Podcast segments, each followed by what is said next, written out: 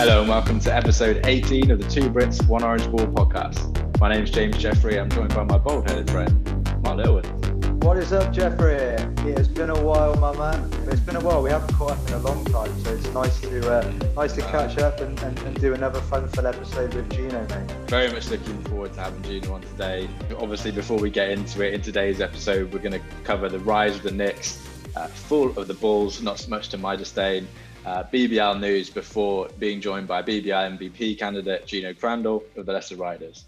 We'll talk about his former team's Gonzaga run in March Madness, taking it all the way to the title reign, going 31 and 0 and losing very, very narrowly against a very strong Baylor team, who interestingly will be joined by GB's slash Poland's Jeremy Sochan next season. We'll talk about Gino's season with the Riders so far, how close they are to winning the league title, having London tomorrow, which if they win, uh, they win the title. Now, I'm not going to try and get into Dan Routledge's algorithms as, as to what other the other outcomes are, but I believe if they don't win that game, they just need to beat Cheshire and uh, the Glasgow Rocks as well to win the title before playoff time or, or May May Madness or whatever we're calling it now. So it should be a really interesting one. Really looking forward to, to welcoming Gino on. Um, but before that, mate, obviously the NBA, like we've been away for a month or so now, so there's been so much that's happened. You can't really surmise it as, as brief as we'd like to. But Dwyane Wade's part of the Utah Jazz ownership. LaMarcus Aldridge retired. Jamal Murray's out for the season. KD's down now as well. And J Lo's husband is now joined over to the Timberwolves. So it's been a very eventful, mate. Like I don't know how you've been feeling about it or what's been standing out to you but I think I'm probably going to guess it's the rise of the Knicks and how well you guys have been playing on a six game winning streak now. Derrick Rose is killing, which I'm loving watching, but I'm, I'm sure you'll have a few choice words for the Bulls and their, their state of affairs as well. not, not at all, mate. Not at all. I think that uh, it's been interesting from a Knicks standpoint. It's been a bit of a whirlwind. Um, you know, at the start of the campaign, I made that bold statement, didn't I, bro? That we were going to finish fourth in the East, and you looked at me like I was fucking crazy. This um, is before you had Derrick Rose, Nerlens Noel. This is it. I mean, yeah. I mean, uh, to be honest, man, it's a testament to to the Thibs effect. It's reinforcing what we've said basically since day one, way back when. Now at the start of the campaign, when we were sort of, you know, surmising who could potentially fill that void and that coaching presence in New York, and it's been Tom Thibodeau, and um, the way that he's been able to install that defensive culture and build that team to sort of forge his identity, which I know that you're familiar with in his Bulls days, has just been really impressive for me, mate. And it all starts with our point forward in Julius Randle, who, to be quite frank, has been better than I think even the Harden of Knicks fans could want and expect. Um, he's been our talisman. He's been our most improved player, and I genuinely think he will get the most improved player. And if he carries on, why not MVP running, mate? I genuinely think that is a possibility right now. Um, the way that he's been able to transition this team, and and for us to legitimately at this point in the season be within a, a reality check of the fourth seed in the East is unbelievable and, and way quicker than, than I think even I had, had ever wanted really. So it's been great. Um, it was it was tough to see Mitch go down again, Mitchell Robinson with his fractured foot, and that's frustrating for me because again I, I think that he will make those tremendous strides under Thibs and be that defensive player of the year candidate in you know the years to come.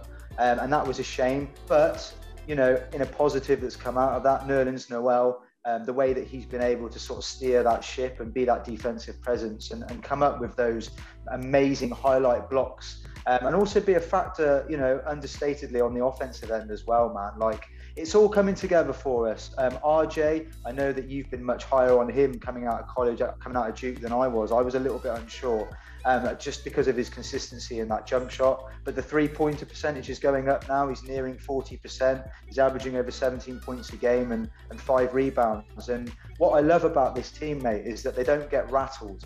And that to me is, is, is saying that we are ready. We are making those strides. Even in those big playoff moments, those games, they're just acting like we've always been here. And, uh, and it's great, mate. It's brilliant. It's, it's fantastic to see. Yeah, man. Like we've only briefly sort talked about it, but like just the poise of that team, and I was comparing it, wasn't I, to the to the Bulls of old. Like, and you've got the some of the, some of the cornerstones there as well. And you know, you've mentioned Nerlens Noel, but Taj Gibson as well, filling in for you the other night when Noel was out, doing a stellar job. Uh, Derrick, obviously, like there are a few people umming and ahhing about, oh, why have we gone and got Derrick Rose for a little while? Hope you guys are shut the hell up now. Um, um, but yeah, no, it's been it's been nice to see. Like I've I've enjoyed watching the Knicks, um, and I think you know, yes, you were only in the eighth seed. I'm going to do my Richard Jefferson. You were only in the eighth seed like four games ago, so I'm not I'm not like completely convinced that you're going to like push and be a, a, title contender like some people have been saying in the Knicks fan base. But not I me, by the way. I, I am calm. not you. I am calm. But there's a there's a lot of there's a lot of conversation, isn't there? Knicks fans get very excited. Like it's uh it's just it's just interesting to see. Like I think the Wizards are on a five game win streak at the moment. I don't think we've heard a single peep out of them. But Knicks doing it is national page news. It's just the way it works, right? You guys are a big market, but it's nice, man. It's nice to see you guys up there. It's been 20 years of, of mediocrity and, to be quite frank, shit. So I think. so I what think... was my favourite one yesterday? When I was like, there was one of the, I think it was a Knicks fan TV guy. Shout out to you lot. Um, and they were like, oh, like there's national journalists like saying like in a surprised voice that the Knicks are good, and it's like, yeah, yeah, we are. Like, oh, they are. like, you've been you've been terrible for a long time, and you can just kind of like see the basically the Knicks fans need a hug, and I'm, I'm glad that they've got you know Thanks, some positives man. for 2021 because I been, appreciate it. It's been a long time. Mate, like yeah, I mean, uh, again, just to kind of solidify that, you know, it's our it's our it's our first sixth game winning streak since 2013 2014 and in all honesty for basketball reasons that was the last time that the Knicks were relevant and that was lightning in a bottle you know you had a geriatric Jason Kidd launching up three pointers. Melo was his MVP season, you know, the, the, nearest time he got to that accolade. So, I mean, yeah. And you look at what Randle's doing, mate, the last four games. I mean, like 34 points, 32 points, 44 points, 33 points. I mean, the guy is absolutely killing it. And, and long may it continue. But alas, we must move on to your Chicago Bulls. Um, what's happened, bro?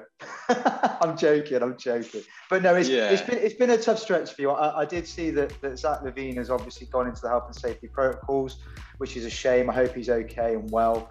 Um, and also, it's just been a tough stretch for you guys. And you're obviously active um, during the trade deadline as well, um, with the acquisitions of uh, may I add, from, from Orlando Magic. Um, some of the collateral that came out of that was obviously the uh, the exit of Wendell Carter as well. Um, for me personally, I liked him, mate. When I watched him, I liked his offensive presence. Um, I don't. I, I, thought he had a ways to go defensively, and like we discussed last time out, he was a little undersized for the centre position. So yeah, just break down the moves, man, and how you're feeling about it. Uh, like like you say, mate, it's like it's been a struggle. Like the losses to the Timberwolves and the Magic were probably the low point of the season. But I think Vooch has been absolutely incredible. Like you say, Zach's been out. The one thing that stands out for me is the fact that obviously because of COVID protocols, this team with five new guys, so basically a new team, hasn't even had the chance to practice yet once since the deadline. So that you know whether whether you know basketball or not, whether you played an organized basketball, that's for an NBA level team like that's ridiculous. Like that would never happen. You'd have months, if not you know weeks, if not months of preseason to get used to each other, to learn the plays, to do all those such things. And even if you are like a seasoned vet, and we've been the youngest team in the league for, I think, two years in a row now, to finally have some veterans in there um, was obviously a big, big bonus. like we were essentially a college team or younger than a college team. I think we're younger than Baylor right now, uh, or were before the trade deadline. But yeah, what can you say about Vooch, man? Like he's come in, he's averaging 23.2 points, 9.9 boards, 3.5 steals, and two blocks. So I think a huge upgrade on upgrade on Wendell. Although, like you, I was quite big on him, and very sad to see him go. At 22, he's got a hell of a lot of growing room left. Is 30, so obviously, as we've mentioned before, as we talked about with KC, a big part of the move is Zach LaVine and trying to build around him for the future. But yeah, the for me, like the the short term isn't really a big part of this right now. If we make the play and then, then great that's a little bit of a you know a bonus. But I think we have to remember that we've got the top four protected on this draft pick if it all goes wheels off, which it could do. Like we obviously beat the Celtics last night, which was nice. It's a little bit of a you know a sigh of relief. So we're on two game win streak now after beating Cleveland as well. So I'm really impressed with how Vooch has just been able to hold down the fort um, with Zach out as well. And I think there's going to be some very very interesting moves in this off season. I'm hearing, you know, rumors of Spencer Dinwiddie all these types of people that might be coming to Chicago. So whilst I'm not hope I'm not expecting us to, you know, be at the fourth seed like the Knicks. I still think, you know, despite all of that, despite all of these moves, we're moving in the right direction finally. I think once these guys get their feet underneath them, and like you say, we're able to get healthy and out of COVID protocols and all those types of things. I think it's hopefully going to be, a, you know, a, finally a sign for optimism for Bulls fans as well as Knicks fans. But yeah, man, like even for you guys, there was the big press conference yesterday, which I'm not sure if you've seen, with a Mr. Zion Williamson talking about how New York is his favorite place to play, apart from the Pelicans' place. So you know those guys, him and RJ go way back, like to you know obviously the Duke days and before that. Even if you don't get him now, like I think it was ESPN talking about the other day, in six years' time when he's potentially you know going to be one of the best players in the league, depending on how his health goes. You must be feeling pretty good about those times of players mentioning the Knicks in a in a positive light, and you know potentially looking to make some hints there. Maybe who knows. Oh mate, don't get me started on that sort of stuff. But no, no. Norm, do you know what's positive, man? It's actually come from the player themselves, and that's that's where that's where the transition and the change is right now. And I think that's an illustration that we are building a positive product on the court behind great coaching. They're now seeing, you know, other players and peers around the league are now seeing young players' development in the likes of RJ, in the likes of IQ, contrasting, you know, and complementing the veteran presence also. Um, and that can only be a good thing. And what I really like about it is that all the other bullshit of the last 20 years and, and the front office of James Dolan and everything else is, is being silent. And, you know, I think from a basketball operations point of view, the basketball people are taking care of the product on the court and the basketball. And that's, that's for me, is all I can ask for a Knicks fan. So here's Zion say things, mate. I want, I, mean, I want the Knicks fans to be getting a fucking Thib shrine. Like I want, like him to make mate, the noise of his half. I've got know, one in my bedroom. I've got yeah. one in my bedroom. I, pr- I pray to it most nights. It's, uh, Does it growl at you when you move past it like he does to the players on the court? Mate, and stuff. It's uncomfortable sometimes. You can just hear him howling. Like I don't know how his voice survives it. I thought Doc's was bad. His yeah. is like another level of like. And it doesn't. It's the whole game. Like Mate, all the time. On, onto people about defense, but most. Mate, mostly. Hey, RJ, RJ. but um, no, no, mate. It's yeah. I, mean, I, mate, don't get me wrong. I would be lying if I wasn't excited by the prospect of someone like Zion Williamson saying that his his second favourite place to play is New York, um, you know, and is the Knicks. Like that would be that would be amazing to me, of course. But and and he's he's been tremendous. Like I'm in terms of his growth as well. I think that many of us didn't really expect Zion to be this much of an impact player. The only thing at the moment would be that he, again, like not to. I suppose you can you can relay it because he's kind of transitioned into that point forward level in the same way that Julius has.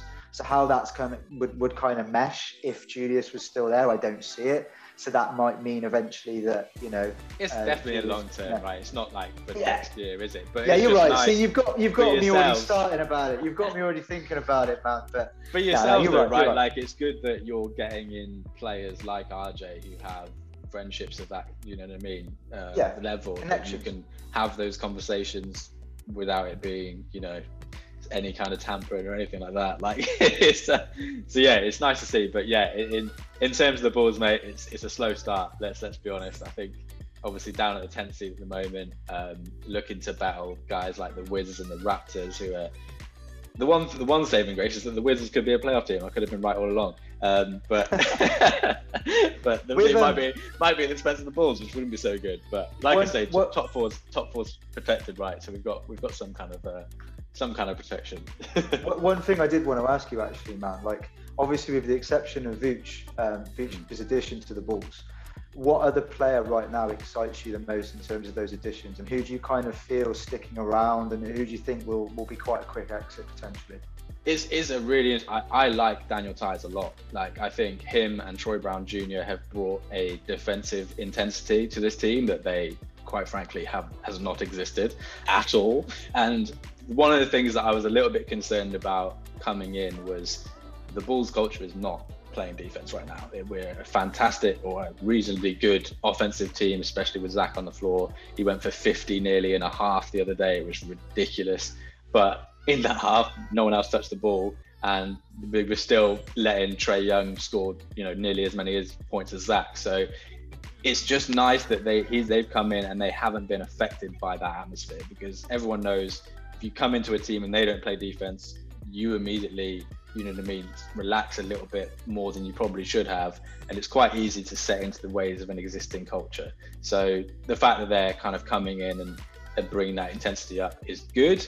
Whether we'll keep either of them, who knows? Like at the end of the day, like Tyson's a free agent, could well move on. I know he's going to be quite expensive. That's the whole reason that the Celtics got rid of him in the first place to avoid the luxury tax.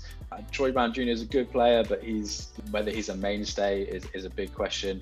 We haven't really seen much of Al-Farouq Aminu and, and Javonte Green, like they just haven't really played.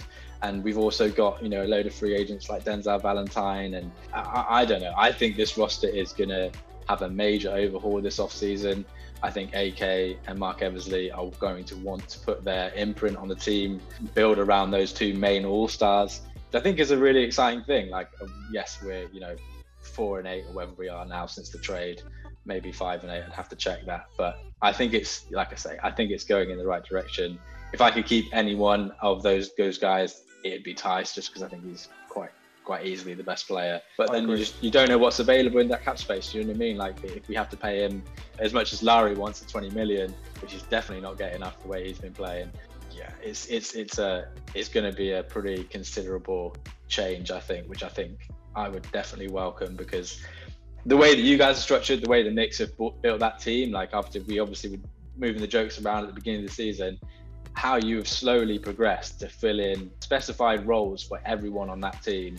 I don't know about you getting the four seed or fifth seed, but I still think you'll be 100% in the play, and I think you'll be a playoff team. And I'd be interested to see who you get in the first round if if that gets to that stage, like uh, because I wouldn't want to play the Knicks. If I'm the Nets, if I'm you know, Boston, I, I genuinely wouldn't. Like, I think you guys have kind of some kind of sleeper possibility there. And, you know, if you guys get past the first round for the first time in when since 2012 13 something like that? Uh, tw- um, 2013 bro we got past in the first round against the celtics and then we lost against roy hibbert's Pacers. I ain't gonna call him paul so, george. So like that's a fair amount of time. Like that that that would be yeah. a massive achievement and i don't think it's impossible. That's the thing. I don't mitch isn't likely to be back for the playoffs right? Is he What's his I can't see it. I, I, can't see it, bro. With with a fractured foot, that's going to take a while. Um, yeah, I, we'll, we'll, see. I like you say, it's great that we're even having this conversation it's so positive. Um, it's been great, man. Like, long may it continue. It's great to see. We'll wait and see what happens in the playoffs. But if we could get that fourth seed, I absolutely would would be an advocate for Thibs to be coach of the year. I know that Monty Williams has done some fantastic things with Phoenix, but he has had Chris Paul there. I mean, he's had Devin Booker, he's had Chris Paul to kind of build around. And, you know, even though, you know, competing for that number one spot in the West is very impressive, I still think that Thibs, the way he's been able to, to achieve what he has thus far, if they finish fourth seed, I, I, think that he deserves Coach of the Year, and I think Julius Randle is definitely most improved regardless. Like I say, Shrines. I don't want any friggin' New York media talking shit about Thibs, talking shit about D Rose or Taj. None of it. Like if he gets you, if he gets you up there, like I don't, I, yeah, I don't want to hear nothing. Um, but moving to moving to the BBL, obviously, quick shout out before we do that to the Solent Kestrels who have just got the three-peat in NBL Division One. So congratulations to those guys uh, to Brendan, who was one of our first guests on this podcast. Um, crazy achievement um, and long, long, you know, I'd like to see him in the BBL, but that's another conversation. Oh, we'll see what the off season brings, man. But again, w- before we move on, we'll go into a little bit of BBL detail, but we're likely to cover most of this with Gino shortly, so we won't go into too much detail. And like the NBA, there's been a hell of a lot going on. We have been spoken since the trophy double that the Lions won in the men's and the women's. Congratulations to those guys. We thought recently that Gino might have been out for the whole season, so we I was speaking to Rob Paternostro a little while ago saying, oh, we've timed this terribly because Gino's now injured and we've got him onto the podcast. Um, but, you know, it's been great to see him back out on the court obviously returned against Manchester not long ago, and although he seems slightly laboured by that wrist injury, um, it'll be, I think, a very interesting playoff run for those guys who, like we've said before, are very close to winning the league title. The Giants have a new coach in Lloyd Gardner, uh, who are making a run for that eight speed, competing against the Bristol Flyers and the Surrey Scorchers, which will be a very interesting one. And even we haven't even mentioned Ryan Richards leaving from the Scorchers and heading off to Tunisia. Looks like he's having a great time getting some sun in on the beach. Very jealous of that, Ryan. That's the problem with being monthly, I suppose. We get get sidetracked pretty quickly. Yeah. yeah, man, it's, it's always interesting to see, like you say, there's the basketball world, whether it be the BBL or NBA, is, is pretty fast moving. So it's um, we're, we're trying to surmise a lot of information here, but uh, it's been really great to see, like you, mate, as well, when we kind of discussed it off air with, with Gino when that injury news broke.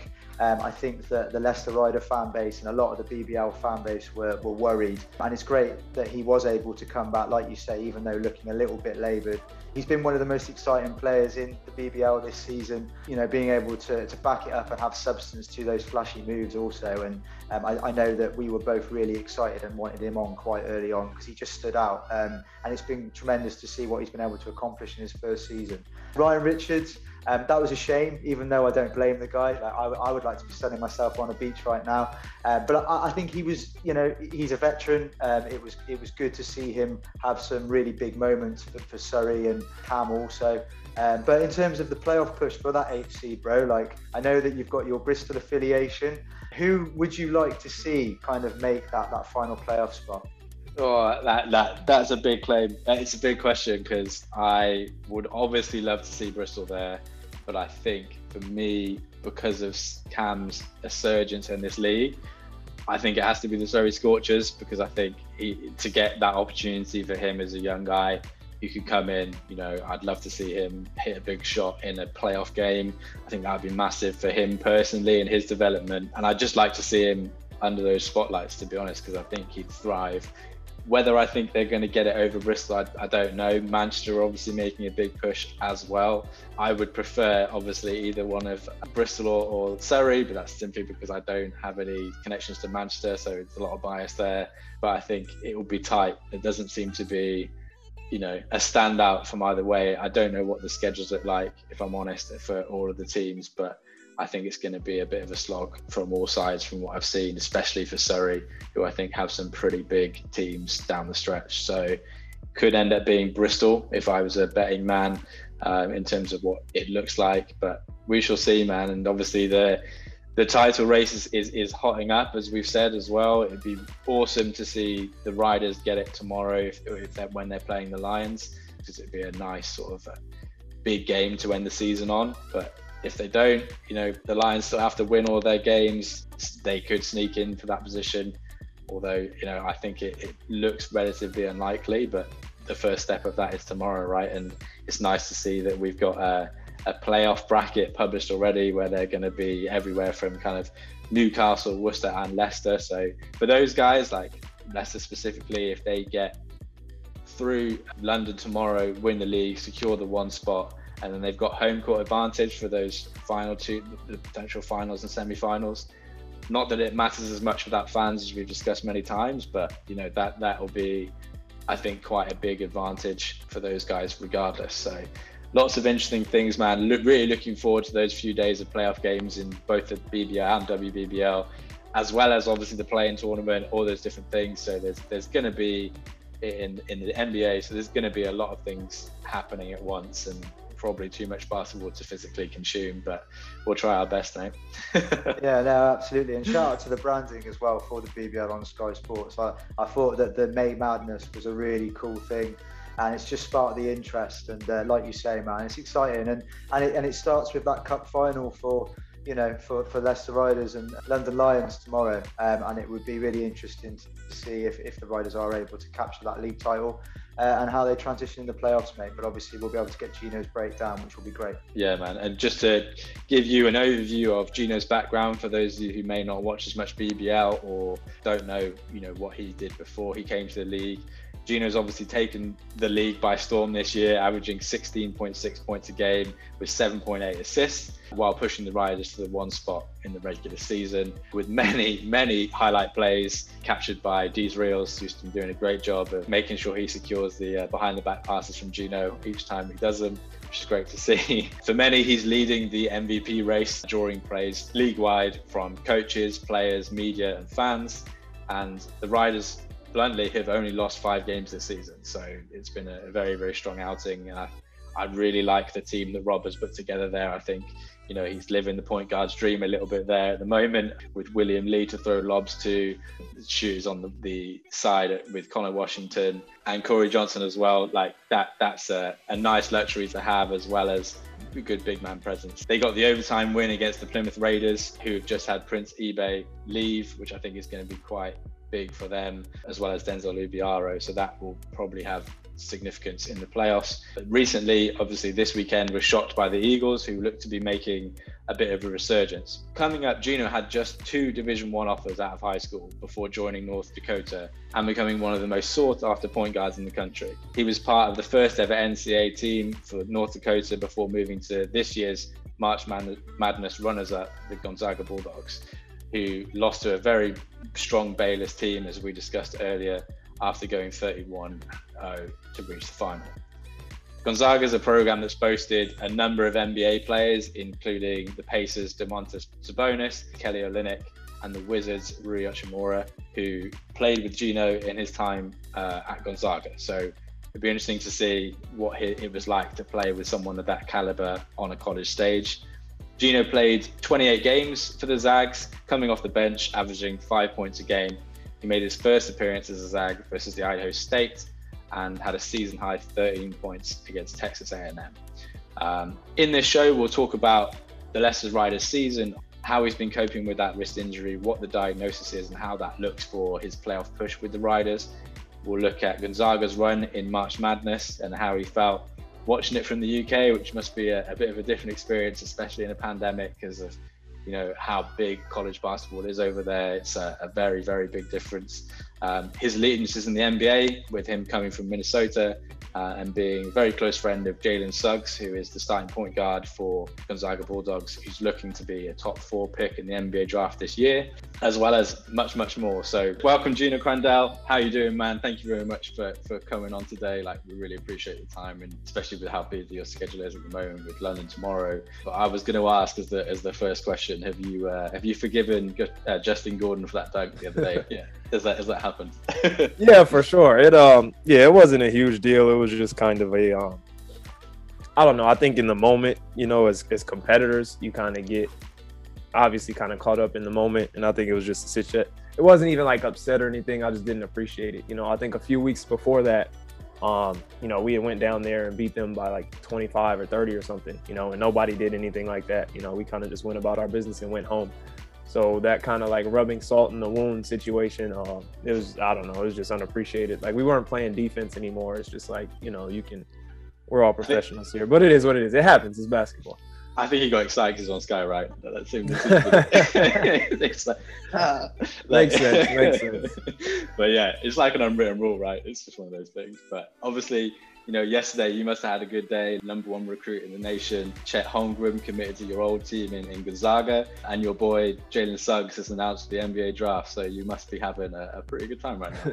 yeah, no, it was definitely definitely a good day for me. A good uh, afternoon. I think it was all like, I think Chet's was probably at like, I don't know, six or something. I don't even remember. I was just laying in bed scrolling, loaded up his Instagram live when he was doing his announcement and everything. Um, but yeah, no, it was awesome. It was super cool. It was super cool. There's, I think, like him and is it? Am I right in thinking that him and Jalen work out together? Is that is that right? Yeah, yeah, yeah. Like I've seen them ever since they were younger. Um, since they were younger, they played same AAU program. Um, came up in like the same grassroots organization, and then played in high school together. Uh, work out together in the summer. So yeah, they're they're super close. Um, they got a really good bond, and so it was kind of um, you know, I'll leave and I'll let you come in, Chet, and, and, and now you're, you know, you're the guy on campus. So it, was cool. It was a nice moment to see for them. And um, we're a little later late to the party, man. But um, obviously, there's been March Madness recently. How have you kind of found that adjustment, sort of with the time difference and stuff? It's it's something that UK fans know well, man. Like staying up late to watch their ball mm. ball, ball clubs. But how have you found that adjustment? Yeah, it was hard. Um, it was tough. You know, I think the the first round games, like the first weekend, is cool because you got games on all day. You know, so they'll come on at like I don't know. I think like five our time some games would start. So those are the, you know those are good. That's a good situation. That's not bad. You know, you eat dinner, watch some basketball, but then you get to the later games that are coming on at like two thirty and three o'clock, and you know, at that point, I was like, all right, I'll I'll watch Gonzaga play, but I'm not, you know, I'm not staying up for, for too much more. I want to watch basketball, but I don't I don't want to watch it that much. You know, it was it was tough. So then, you know, sometimes just like oh, I'll just see who won in the morning, you know, and just go on about it. But there was a few games I think Gonzaga had the worst. I think the championship game was like a two 30 start or something like that. It was rough. Yeah, was I was like, one. oh my goodness, come on. Were you, were you on the coffee hard? Were you hitting the coffee Uh, hard at that point? Yeah, I was. Well, I just I took a nap earlier, so I took a nap at like it was probably the dumbest idea I've ever had. But I went to bed at like 8 p.m. and then woke up at like 10. So I was just wired, stayed all the way up to like five something end of the game, and wake up the next day, go to practice at like 10. I was like, Gino, are you all right? I was like, yeah, no, but yeah. I was gonna say I bet Rob was teasing you in the guy's oh yeah, for sure. They they they couldn't wait till Gonzaga lost.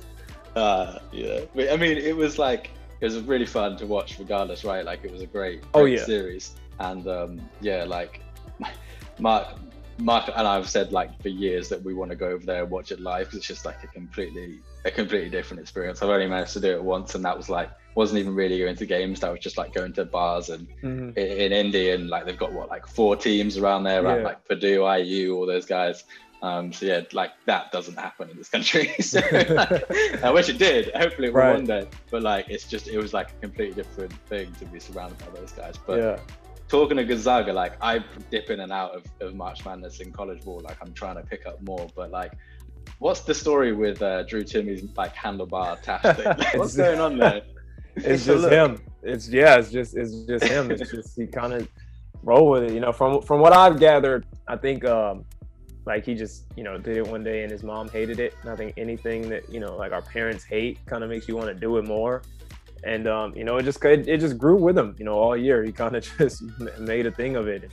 People kind of latched onto it, and you know, once once you've kind of formed an identity, you know, and and and created that you know image of yourself, you just go with it. And I mean, he's he's a goofy guy. He's a really like loose guy. He's the kind of guy that keeps the team loose. So it's completely on brand for him.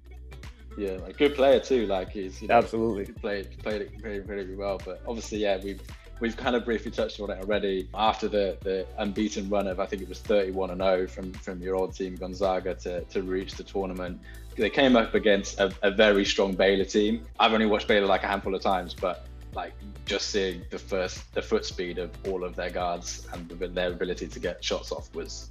Made me feel a bit sick thinking about.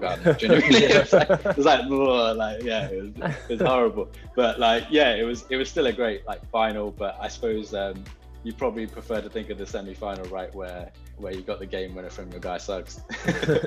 yeah, no, definitely. I mean, I think that that semifinal game was, you know, one of the best um, Final Four games I can remember in recent memory. I mean, not, you always get good games every year, but just kind of the, the shot making from UCLA in that game, and then, you know, obviously, anytime you go to overtime, that's going to, you know, raise the stakes a little bit, make the game a little bit bigger. Um, and then to end on that shot, I mean, it was it was an all around great great game. Excuse me, back and forth. I mean, it felt like every team was throwing their best punch for the whole game in that semifinal. And then, um, I mean, the final, I enjoyed it. I thought it was really good basketball. I mean, I thought Baylor played incredible. Um, they just they had a great game plan from the beginning, um, and their guys are, are so skilled, um, so tough, so strong, um, and, and play together really well. That you know they just came out and you know that night they were just a better team far and away. I would say.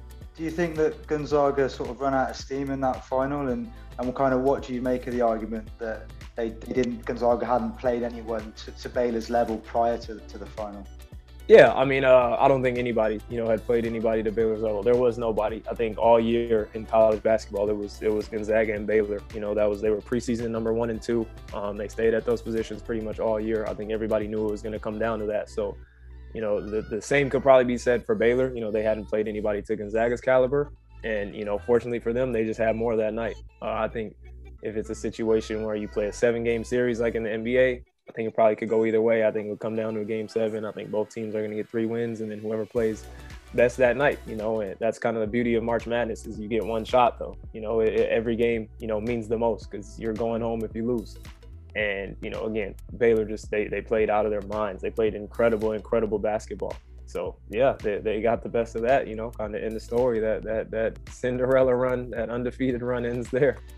Oh man, it was tough, but like you know, Suggs had Suggs had the two fouls at the beginning of that game as well, didn't it? So as you say, like if it was a if it was a series, that doesn't happen every game, and you know could open a few things. But obviously, speaking of him, we've seen in the the build up to, to I think it was the Final Four coverage when he was talking about well, reference you specifically and saying you know about your relationship, how you're both from from Minnesota. I don't know much about obviously the dynamic between you two guys, but what what is your relationship like with him and where do you see him falling in the in the draft? Because he's predicted to go you know anywhere from one to four. Yeah um no just uh being from from minnesota being from the same area i watched him a ton as he was coming up. You know when he was younger i was kind of just being like we have a, a decently close-knit basketball scene and basketball community in the twin cities area minneapolis and st paul. And so just being around, you know, watching him play. He played against my younger brothers when they were younger. So seeing him there, his director of his AU program is a really good friend of my dad's, and you know, so just being around them like that, you know, we we just it was it was like, you know, just know he's kind of like a you know the younger you know younger guy that everybody's got to keep an eye on. You know, you know he's going to be great. You know, everybody knew from from you know the beginning that he was going to be great. And then um, when it came time for me to choose schools, that, that I was transferring to when I went transferred from North Dakota to Gonzaga. Um, you know, I ultimately ended up choosing Gonzaga, and I know he was kind of considering Gonzaga a little bit, and they were interested in him and asking me a lot of questions about him while I was on campus. And I basically just, you know, was relaying all of this information onto him, onto his parents, onto you know his mentors and people that he trusts. I'm like, this is you know where you need to be. I can see you having a lot of success.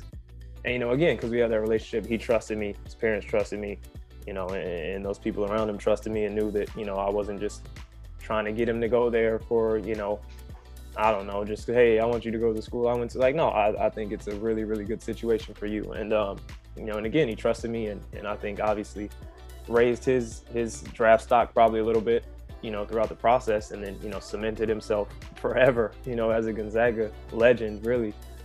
But um I think we're he's obviously I think he's he's probably a lock for a top three pick. I think if if Minnesota's able to you know keep losing so that they don't lose that pick to the Warriors, um, if they're able to secure one of those top three protected picks, yeah, that's a, a, a play that I think makes a lot of sense for them as a franchise to go get a lead guard that you know can have the ball in his hands a lot. Obviously, they got Russell and Rubio right now, and you know having Edwards and, and Beasley, they got a, a, a solid guard core. But I think the more you watch Jalen and the more you listen to the experts, he's kind of a guy that you know, when when you get a chance to take him, you take him. And, and, not only from a basketball perspective for them does it make sense, but you know, if you're an organization that wants to sell tickets, you know, that, that wants to have you know all these eyes on you, you you go get a local guy. You build that fan base of those people that are in your city that want to come to games already. You know, give them another reason to. And you've seen a little bit of it with with Tyus Jones when he was coming out and with Minnesota drafting him. Um, it made a lot of sense. It was a big deal that you know, he was able to stay home and, and start his career with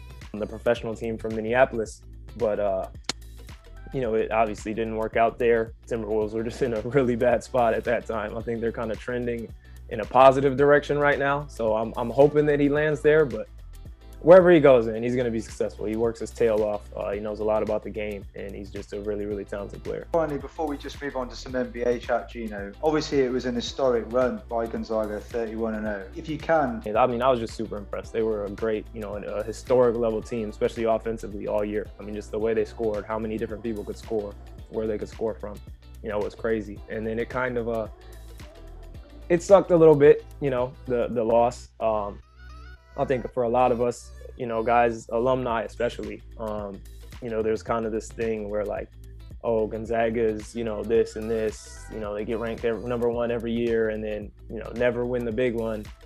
It's like Gonzaga's really only been, you know, even in that conversation of the truly, truly elite programs for maybe like six, seven years.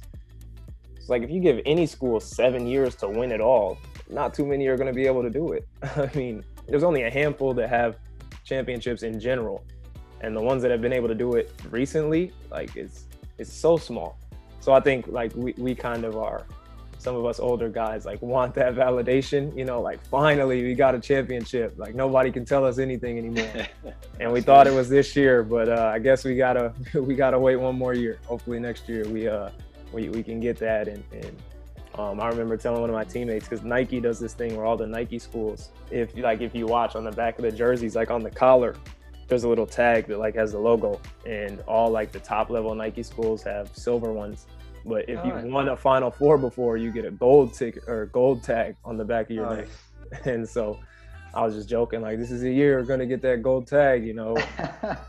Unfortunately, we didn't, but hopefully next year. Hopefully next year we get a gold tag on our necks. Um, obviously, you're a Minnesota guy. Do you follow the T Wolves much? And uh, I can imagine that it's been in recent times nearly as painful as being a Knicks fan. but um, but like yeah, uh, uh, it's a weird one because me and Jay have kind of touched on it a few times, and like you guys are a deceptively good team. You've got talent, and obviously it might be because of injury, it might be because of COVID and, and health and safety protocols and things like that. But where do you kind of see the T Wolves with Cat, with Edwards now, and obviously with D'Angelo? Do you think you guys can make a legit playoff push next season in the West? Yeah, I think um, you know, I think with, with the Wolves right now, it's all about staying healthy. Um, you know, I, I remember reading something, you know, the other days from one of the, you know, Twitter um, talking heads and like the the amount of games that Cat, Edwards, and Russell have all played together is like I want to say in the single digits or maybe like low double digits of games they've been able to have, you know, your best players on the court. Um, and obviously it's just the nature of the league, especially with you know the COVID stuff, the short turnaround. Uh, well, that's actually not an excuse for the Wolves because they didn't even get invited to the bubble, so they can't even use the short turnaround. But just the way the year has been, you know, and you're and you're playing so many games in the NBA, injuries happen, and you know it's about managing that and, and finding a way through it. But like you mentioned, I mean, I think they got a good core, they got a young core, but but really talented, um, and it's just about you know finding the right pieces to surround them with. And also you know when it when it comes to young guys especially in the nba i think it helps to you know have a, a, a talented coach who can manage those guys. I think coaching in the nba is probably different than coaching anywhere else because these guys are so good at basketball you know it's a lot more like you just have to manage a lot more things. Like how can you manage you know the players? How can you put them in the best positions to be successful? Because a lot of them already have the tools. You know it's not about teaching them the tools as much as it is everywhere else. It's it's just more about managing them putting them in, the right spots and, and coming up with systems to fit your players or getting players to fit your system. And for the last however many years i mean the timberwolves haven't had either of those. They just kind of roll the dice and put some random guys out there and try some random stuff and see what works, and none of it's worked. Last time you had Thibs, right? Like Thibs and Jimmy and those guys. So Yeah, that was the last. and that was right? that was the, the the you know probably the most successful Timberwolves season since like 04, you know, and, and they got him out of there. You know, obviously, I think Thibs is probably one of those guys. I think he's probably really good with young guys. Yeah, I, I, I liked him. I thought he was good. I thought Jimmy Butler brought a lot of good things to the Wolves. Um, but obviously there was some some internal stuff there that just wasn't working out. And the, the Wolves have paid the price for letting him go because he's, he's he's doing his thing in New York. You're absolutely right. I think with the with the Thibs like effect, he's been so big for New York, and and I think weirdly, I, I didn't necessarily see that with the young core and the young team. I didn't really understand how good it was going to be for us in terms of establishing a culture and the Yeah. chemistry that we do have on the core right now is really good. But I'm with you. I worry a little bit about the longevity. yeah, I worry yeah, a little yeah. bit about the burnout effect and how long that's going to last. But to be honest, the last 20 years have been so bad as a Knicks fan overall. to be honest, man, like the fact that we're like, you know, in touching distance of Yeah. in the East right now. If, Yeah. if you told me that, I was like, I'm, I'm up for Like, it. yeah, sign me up. is, I'm in. Like, I, you know, we still haven't got like a legit point guard, really. Right. But but we kind of do it by committee, and, um, Yeah, and I'm, yeah. I'm higher on Elfrid as well than um, than a lot of people are. I Mm. think you know he's he's been able to kind of get that aggressiveness uh, early on. So yeah, man. But I'm with you. I, how long it's going to be sustainable for, I'm not sure, but we'll wait and see. Yeah, I think he he fits kind of the the New York profile a lot more than he did Minnesota too. I think when you think back to you know some of the successful Knicks teams, it's like they embody that New York mentality, that work hard, you know, Absolutely. kind of, and, and and he kind of is that same way. So I think he's a really good fit out there so far, at least. Yeah, man. No, it's been good. And like, obviously, you know, we were going to ask about your kind of NBA allegiances because, you know, you played with Washington Wizards player uh, Rui Hachimura at Gonzaga. Does that pull you at all? Like, do you watch, do you pick up the Wizards games? Are you looking at the kind of play-in and stuff at the moment? Like, you, I think yourselves, the Bulls and um, the the Toronto Raptors at the moment as well, obviously quite neck and neck. And if you've got an eye on that, I'll um, I'll have some things to say about it. Yeah, no, I um, I I I, uh, I kind of just bounce around. Like I, I'm, I think for me, like I, it's hard for me to align myself with a team. just because the Wolves have been so bad for so long. and, and, I just like basketball. Like I just like watching whoever's playing well, whoever's got you know a good structure, whoever, whoever has a good culture. Um, but I definitely stay up with, with the Gonzaga guys probably more than anybody. So you know I'll catch a Wizards game here or there to watch Rui, or a Pacers game to catch Sabonis, or Rockets to watch you know Kelly Olynyk, or the Grizzlies probably are my favorite right now. They got Brandon and Clarke or Brandon Clarke and Killian Tillie, who I both play with. So them having two Zags on their roster definitely uh, kind of pulls me a little more to watching them. And then um, having Tyus Jones, who you know I know um, have a decent relationship with. Like I've enjoyed watching them. It's always cool to watch guys you know um, play at that level. But yeah, I would say definitely, definitely. My my allegiances lie with the Zags in the NBA. That's probably the uh, the, the best answer I can give. I know that we've kind of uh, we've kind of touched on the Knicks rise, and um, you know I could talk positively about the Knicks right now all day long. But in terms of like the East, how do you kind of feel that's shaping up right now, and, and who do you kind of see breaking out into the conference finals this year? It's been a bit of a weird season. I think yeah. injury play a massive part. Like KD went down again, which is really sad to see. Harden struggling with a hamstring injury, so we're not really sure how that's going to play out. And then you've obviously got the Lakers on the west side with uh, with LeBron and uh, AD also. So funky season, you know, with COVID and injuries, right? Yeah, it's been crazy, and honestly, I think it's been a little bit like that everywhere. I know even in the BBL, a lot of guys have been getting injured, um, and, and, in other leagues across Europe, you know, I know a lot of people in Japan. I know people that are playing that have been injured. So it, it, it's definitely been weird. I think the COVID stuff has, has had a little bit of a um, an effect on that, but as far as the NBA goes, I mean, yeah, with, with, the injuries and everything you talked about, it's almost like a toss up. You know, I think Brooklyn's probably still the favorite. You know, if they can just get those guys healthy at some point, you know, and, and having, you know, three of probably the best players in the league helps you out because if one goes down, still in pretty good shape. If another goes down, hey, you still got one superstar. That's more than, you know, a lot of a lot of teams have. You know, I, I would say after Brooklyn, I think Brooklyn probably, you know, is, is a clear cut favorite after that. I mean, it's it's it's really a toss up. Anything could happen. I mean, it's it's been a crazy, crazy season.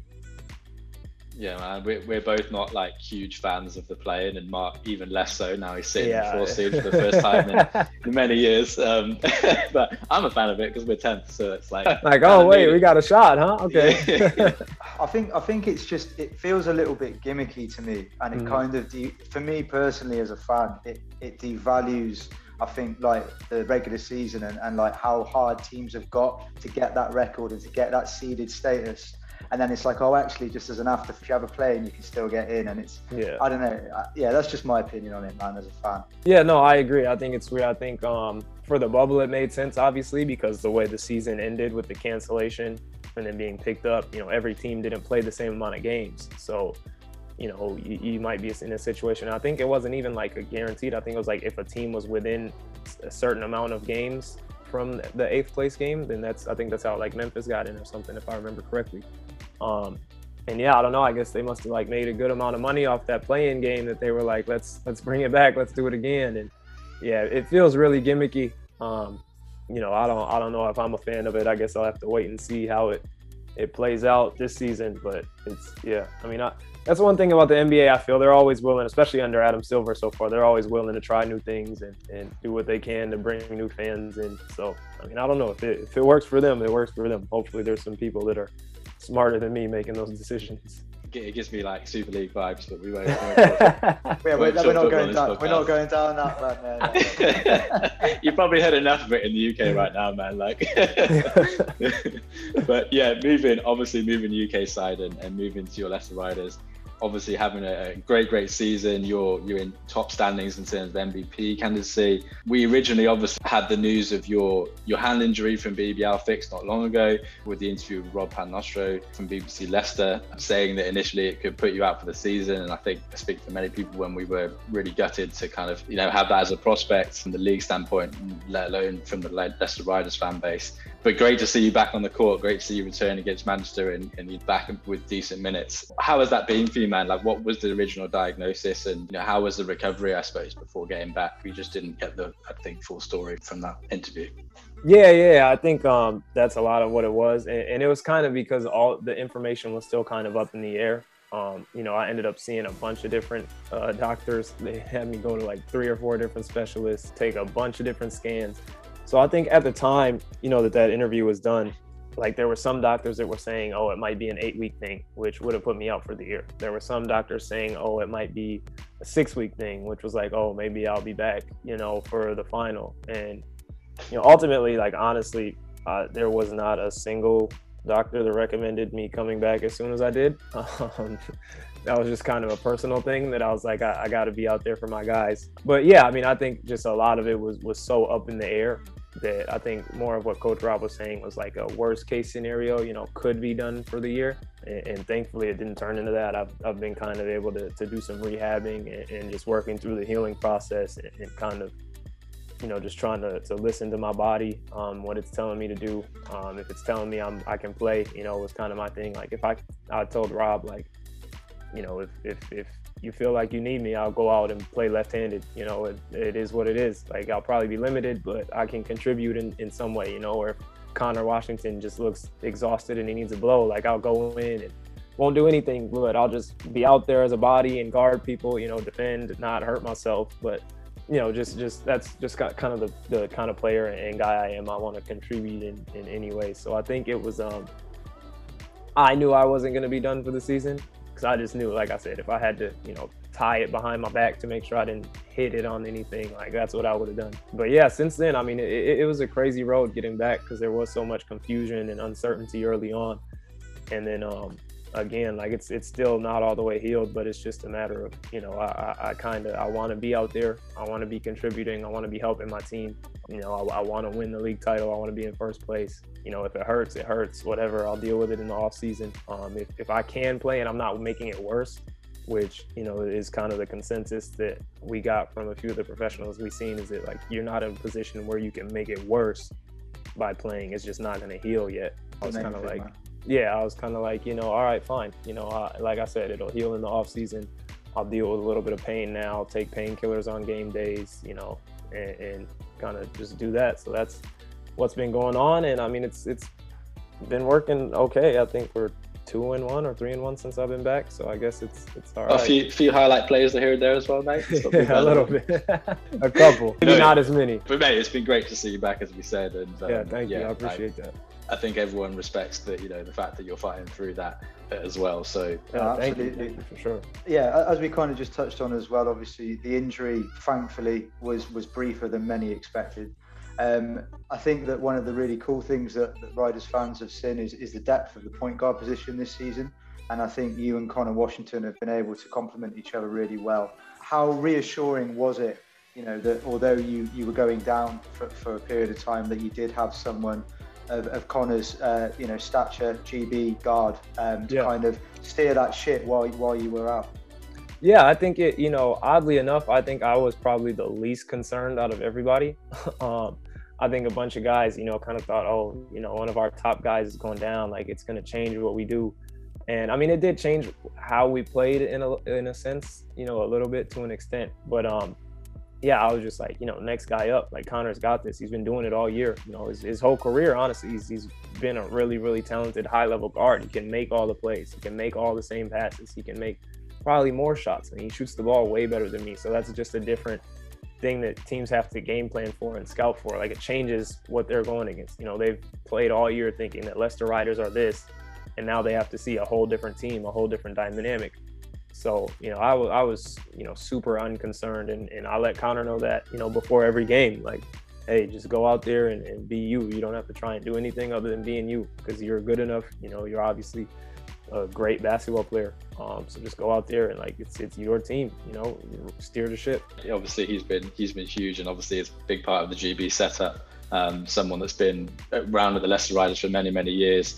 But coming back to you, like obviously you've been voted as a you know leading front runner for the MVP this season, uh, along with guys like DeAndre Liggins, Dirk Williams from the Lions, who you guys have got tomorrow. With just sort of three games left of the regular season for you guys, you need obviously a win tomorrow against the Lions or or two for the two games after that. How much would an accolade like that mean to you? And, and was it a goal for you, I suppose, coming in to the BBL when you first started?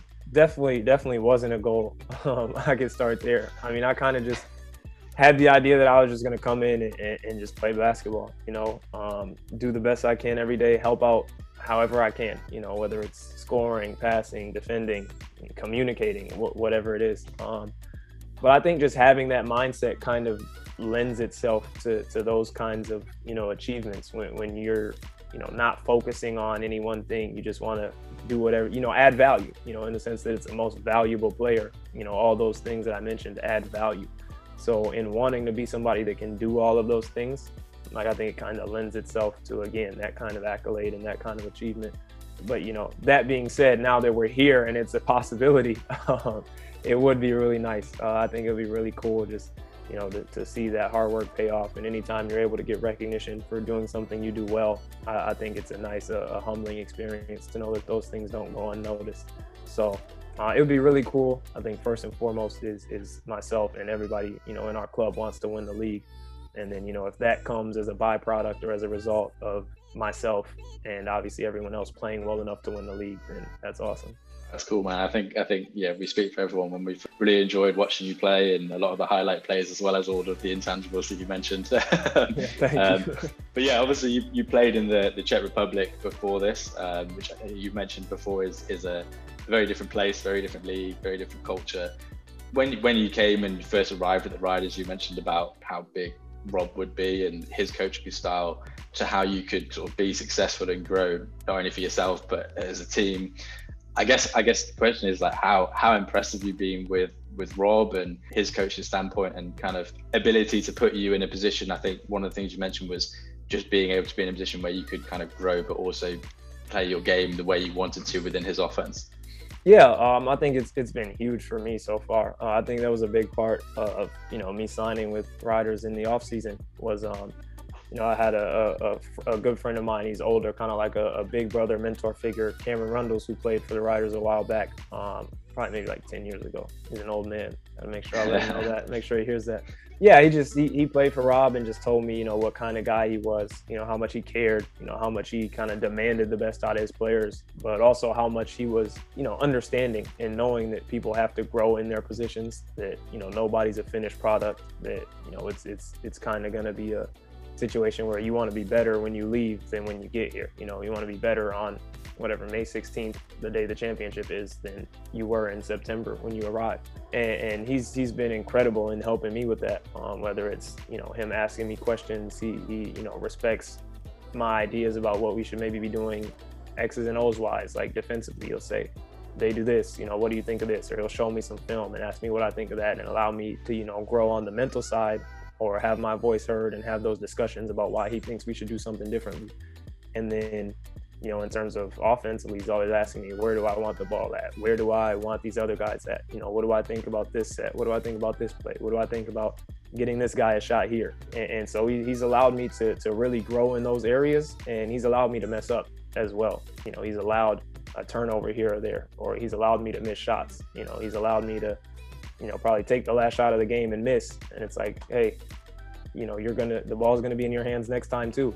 So it, has been really big for me in, in, my growth and my development and um, just in, in, my success as well. I think it, it, it, you know, lends itself to guys wanting to play better and being able to play better when you have somebody behind you that you know is, is going to stand behind you whether you're doing well or whether you're not. You don't have to look over your shoulder thinking that somebody's going to be upset with you or, or, or, this or that. You know, you just kind of get to go out there and play worry free and, and, play carefree um, and, and, just try and bring the best out of yourself because you know he's demanding the best out of you as well. Obviously, this is the, the strongest I think that the BBL in terms of talent has been for some while, with a, a lot of high caliber Brits returning following Justin Robinson's footsteps as as also you know high caliber Americans such as yourself and, and obviously DeAndre Liggins. Was there anything that's kind of surprised you uh, about the league coming in, and is it is it exceeded your expectations in terms of that standard? Yeah, I would say it's definitely exceeded um, my expectations. I really didn't have much, you know, I didn't know much coming in. Kind of just thought I was here playing basketball. Um, that, that was pretty much the extent of it, to be honest. I thought I was in a country that you know, loved football, so basketball, you know, might be an afterthought, which, you know, in a sense it is, but you, you wouldn't be able to tell that by the product that some teams are putting on the court. You know, they're they're they're absolutely invested in in what's going on, you know, in, in the league and wanting the league to be better. And I think there's a a collective um, effect to that. I think everybody in the league wants the league to be better and wants the league to grow. And you know, I hadn't experienced that when I was in the Czech Republic. I think it was kind of like this league is what it is. You know, this is what it's going to be. Where here it's like, okay, we're at this spot now, which again is, is still a pretty good spot, but we want it to grow. We want to make it better. How do we make it better? So I think that's probably the one thing that, that maybe has surprised me um, is this like collective. You know, you'll have guys on other teams that while you're, you know, you're going and you're on the court, you know, you're going to war, but they're supporting you because they feel that the more you push yourself and your image and your and your club, that it grows the league. And um, so yeah, I think for me that's been super surprising. Like probably in in other leagues around the world, if there's another guy having success, you know, it's like oh, we want to knock them off that pedestal. But here, you know, it's like I, I, could do a highlight, and other guys in the league are posting, the, you know, the highlight and tagging me in it because they're just trying to grow. You know, they're they're trying to grow the league. They're trying to, they know that, you know, raising one player or one club profile, and you know, also and other guys doing that as well, you know, raises everybody. You know, if if someone's posting your thing and then they're posting yours, both of your audiences are, you know, so it um yeah, that's that's probably the biggest um, surprise that I've had is just how much other like how many how much players are invested in kind of growing the league and their clubs. It's definitely taken some momentum, hasn't it? I think this year, it's it's again people like BBL Fix who are doing a great job. BBL themselves moving up. Like there's all these podcasts that have come out. Just yeah, it seems that there is momentum behind it. You know, we could talk about the Sky coverage and everything, which has already been kind of covered considerably. But I just yeah, I'm very excited about where it is and to have players like yourself and Liggins and you know lots of other guys that are you know helping to to grow it has been has been really cool. But obviously, yeah, with with the regular season coming to a close, we only got three games left. I suppose we have to talk about the big game tomorrow. Uh, although I appreciate it probably be very much. There'll be a lot on your brain at the moment about that. The Riders, you know, obviously two and three, I think, so far this year against the Lions across competitions. The Riders themselves have changed quite considerably, I think, since those games, since that game specifically. Obviously, with you back in the lineup from, from the short-term injury with with Mo back, and additions such as uh, Mustapha Heron, like how, how do you think that changes the dynamic of the game tomorrow? you know, I think it's it's just a different game um, all around. Obviously, with the additions we've made, you know, they've got some guys returning back from injuries, and then obviously just the weight of the game. You know, essentially it's it's the league championship game. You know, if they win, obviously we still control our destiny a little bit and, in being able to get those other two games. But if they win, they, they put themselves in a in a good spot as well, having the you know the head to head over us in the regular season. You know, and if we win, that knocks them out. They're done. You know, and, and we win first place tomorrow. So, you know, it's I think the weight of it makes it a different game. And I think it, it almost has that, you know, kind of that that March Madness feel or that game seven of a final series feel where everything is riding on that game. And I think that just makes it different. You know, I think guys are I think it's I, I'm imagining, you know, there's I don't know how much, you know, it, it travels, but there's like a saying, you know, back home uh, in America when there's these big games is that like it goes one of two ways. Either everybody makes everything because you know it's it's it's so important, or everybody misses everything because just the nerves are so high and the tension's so high. So I think it could end up being one of those. I'm hoping for the you know the everybody makes everything version because it's just a better basketball product to watch. yeah, yeah, of course. But yeah, I mean, it just it, it, feels different. There was a little bit of a buzz about us in, in training today. Um, and I mean, this is this is what you play the game for to be in these positions to to have these big games where where things matter. You know, it's not a random Wednesday in in January. You know, it's it's essentially the regular season championship game. I've got I've got to ask as well, man. Like obviously, there's been a lot of buzz around the Lions all season, and quite rightly so. But is it going to make it extra sweet if you do manage to beat them tomorrow and just be like, yeah, we we've got the league and we, we beat the supposed best team in the league Yeah, I think it would for for a lot of guys. Um, I know that you know it's it's kind of been a, a rivalry that's built up th- this year um, between our two clubs, and um, you know I think it'd be really special to to you know knock them you know out of you know championship contention on their home floor. Um, but I mean, for me, it's just I, I just want to win. I would, wouldn't care if it's against them. You know, I wouldn't care if it's against Worcester or Bristol. I wouldn't care if it's against you know an academy team. Like if I'm going out there, I, I want to win. So um, I think that's the biggest thing for me personally. Um, but I know a lot of guys, it, it's, it's really important to, to get this one over them. And then, like you said, there's just been a buzz about them since day one. And I think we kind of, you know, coasted, you know, under the radar a little bit for a while. And it was like, oh, hey, Riders are six games ahead of everybody. What, what happened there? So I, I think it'll be important for some people. For me, it's I just I just care about you know winning winning the trophy. I don't care who it's against. No, cool, man. And um, we've seen a lot of debate about how the league structures things, like with the trophy, the cup, uh, and obviously the playoffs. Um, is that a little bit of a weird, weird thing for you in terms of being an American? Because like we as a fan base have kind of discussed it as well, and um, it's, it's, just a, it just feels a little bit odd that you've got the league championship, but then you have the playoffs in addition to that. What's kind of your thoughts on it? Yeah, yeah, I would I would actually love to hear what everyone else thinks about it because I personally think it's crazy. Like it's just it's just a little like like we talked about with the play. It feels a little gimmicky having, you know, like four different competitions throughout the year. You know, I think even like with the NBA regular season, I think it, it holds weight to be the team that's been number one for the whole regular season. But like you're still playing for the finals. And I think when, when I think whoever wins the the regular season championship will still be playing for the playoff championship. You know, that's still a, an, an overall end goal. But I think just the the I think there's just differences in the perception of it from especially from Americans where we're used to like there's one thing that matters all year. Like it's it's the finals, you know, or it's the Super Bowl or you know, it's the World Series. Like I don't yeah, it's it's just a different thing, you know, having to play in the cup and we're like, what? Wait, we're only playing three teams two times each, and then we go, we do what? You know, and yeah. it's like we're playing the trophy, and it's like, okay, well, how many times do we play these teams? Oh, he's just one, or you're out. And we're like, what? You know, and then they're like, oh, now we're in the regular season. We're like, so what was that we were just doing? You know? And, yeah, it's confusing so it's, as well, I think, for fans. But I think historically, yeah. like, it's a bit like a mismatch, isn't it, of cultures where, like, in the Premier League, you've got like the regular season, whatever they right. call it, like, and, and they win the title from no playoffs. I don't know football. You can probably tell from the way I'm yeah. talking about it. Um, saying all the wrong things. It's just, I think it's like a mash between them. And like historically, I think a lot of people would have, like from the BBL side at least, have said like it's just about the revenue, isn't it? right, absolutely. Different competitions and like different game days and stuff, but whether it's the right model or not for fans and getting it in, yeah, it's, yeah. It's, we can talk about it for a while, but it's, it's right. definitely weird. Definitely weird. Right. Moving back to the riders again, like I, I, didn't play to a particularly high level, but I was a point guard like yourself, and you know, looking at the way that Rob has put together this team, like, it just looks like it must be really fun for you out there. like in terms of the, the team that you have, like you've got like the high flyers in, you know, Jamal Mo, William Lee. So you can throw alleys whatever you want. You've got shooters in Connor Washington, Corey Johnson, can't forget him, and, and post presence in Nelson Henry as well. So like it, how fun is that? Was that a consideration for you, obviously coming in? And um, yeah, just I just imagine it's a, a good time out there for a point guard.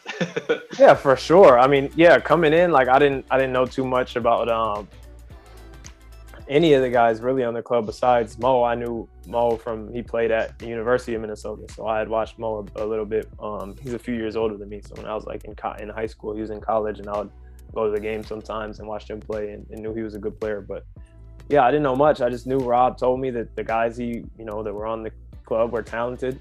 That he had guys that can make shots. He had guys that could set screens. He had guys that could finish at the rim. Um, and that the ball would be in my hands a lot, making the decisions on, you know, where it goes. And I was like, that's kind of how I like to play basketball. So, you know, let's let's do it. And it's it's been a blast. I mean, we have so many guys that are so talented in their own ways um, that I think it, it provides a really good balance. That's you know really hard for other teams to lock in on. You know, I think the the one thing that maybe teams could say is we know that at some point there's going to be Gino coming off a ball screen. You know, and from there it's like, all right, you have to make a decision how you're going to do it, and somebody's got to be open. It's just my job to find them. You know, and it, it's it's made it you know so so incredibly easy when you have shooters like Corey and Connor and you know, Jamel and Aaron who can stretch the floor and make guys have to cover more space, you know, and, and that leaves lanes for, like you said, the, the cutters and, and, and the guys that can finish at the rim to, to get there in those spots. Or you have guys like, you know, Ali and, and Darian and Mo, you can just throw the ball into in the post and say, hey, do your thing. We're going to give you space or we're going to give you cutters. You know, if somebody's open, they'll find them. Um, if, if you know they've got a mismatch, they'll go score it. Um, and it's just providing an incredible balance. Um, I think that's probably the the one thing that makes it the easiest to play. I think my team in, in the Czech Republic, we didn't have as much of that balance. Um, and, and, so a lot more came on me to just kind of create things out of nothing almost sometimes. Whereas here it's just like it's so balanced, it makes it really, really hard to game plan against because you're going to give up something. Obviously, yeah, like in addition to that, you know, we've already mentioned about the strength of the league, but you've also got the strength of the point guard position as well. So yourselves, Teddy, Fletch, um, Robinson, McGill, Ross, that you could go on. Um, it's been a really strong, you know, showing from the league in that respect. Has that been, I suppose, quite tough? It coming in as someone that wasn't as familiar with the league to kind of get to know, you know, how they play, their tendencies and stuff. And has that been like a cool matchup for you in terms of your growth as well, in terms of going against those caliber guys? Yeah, I think Rob does a, a, really, really good job of scouting, um, you know, of watching video and, and, letting us know what's coming, letting us know guys' tendencies. So it, it's never a situation really of going in blind. Um, I think you get more familiar as you play more, but I would say that he does a really good job of getting us ready for, for what's going to be coming up. Um, and then, yeah, I mean, it, it's been fun, you know, because it's always nice to, to play high level basketball and play against, you know, high level guys that are going to be coming back at you and, and, you're going at them. But, um, yeah, I don't know. It's like, I don't know. I think I'm, I'm like too relaxed to get caught up in like a lot of the like back and forth or one on ones. Like, oh, I have to be the best at my position or, oh, I have to be better than this guy. Like, I just got to do enough for my team to win. And that's good enough for me, you know. And, so far it's worked out. We won the most, you know, league games so far, so I'll I'll take it. Not you're not picking fights with Darius Defoe like some teams, right? Uh, yeah, I mean, if, if it happens, it happens. But I'm not going out there like, hey, I'm I'm coming for you. Like, um, I'm I'm too lazy. I call it relaxed, but it's really just lazy. I'm too lazy we'd um, we'd be remiss as well talking about the elite point guards in the league and not mentioning uh, Rahmon Fletcher, who uh, who is also one of our favourite players to watch in the league and has been for a number of years now. Um, you've kind of already alluded to it on the Sky coverage in terms of your, your relationship with Fletch, but but just elaborate in terms of that connection and, and, and what's that kind of been like when you are playing against him and, and having that little rivalry when, when you guys play the Eagles. Yeah, I think um, since like after the first, I think cup game or something, we played them in. Um, I think it, there's kind of been a respect there, and just the understanding that we kind of both play the game at a pretty high level. Um, you know, and since then, again, like I don't ever like try and one up somebody or or, or any of that too much. Um, you know, maybe throughout the course of the game, like I'll keep it in, in my mind, like, oh, like I got to get you back at some point. But um, yeah, I mean, it, it's just been fun. Again, like I think that that competitiveness kind of fuels you know uh, wanting to play against other high level players and, and knowing that they're going to bring the best out of you and you're going to bring the best out of them. Um, and just yeah i think anybody that you know has any competitive bone in their body you don't want to go out there and be playing against a bunch of scrubs. Like you, you want it to be worth being out there. Um, and so there's definitely like been the respect thing and then you know he, he's helped um, you know like i might be saying something to a ref and he'll come, you know, just grab me, be like, hey, you don't, you know, you don't need to get a technical right now. Just walk away, come on. Or why'd you throw this pass there? You should have threw it there. So, you know, obviously him having more of that veteran experience and having things that, that he can, you know, impart on me has, has helped me as well. That, that's cool, man. And obviously, uh, moving to the playoffs and the schedule that uh, there was released today. The playoff atmosphere is obviously always different. We're not going to have fans, unfortunately, but right it's you know a very different competition. And in terms of your expectations for that yeah, obviously it's your first year in the league how are you feeling about you know those playoffs coming up? The format obviously which we talked a little bit about already. Um, and and obviously the chances of coming up against teams like surrey bristol and manchester are kind of fighting out for the eight seed at the moment. How, how are you feeling about all that? The, the format's strange. That's new to me um, you know, the the aggregate scoring thing or whatever with the two one. Well, I guess normally it'd be one home, one away, but uh, the the two neutral site games, I, it doesn't make a ton of sense to me. I'm not gonna lie. So I'm just gonna go out with the mindset that we just have to win both games to make it simple. But um, no, it's exciting. I mean, again, I, I, think any anybody that plays the game at a high level um, has a, an edge and a competitiveness about them that you know, anytime there's a chance to go win games, you want to do it.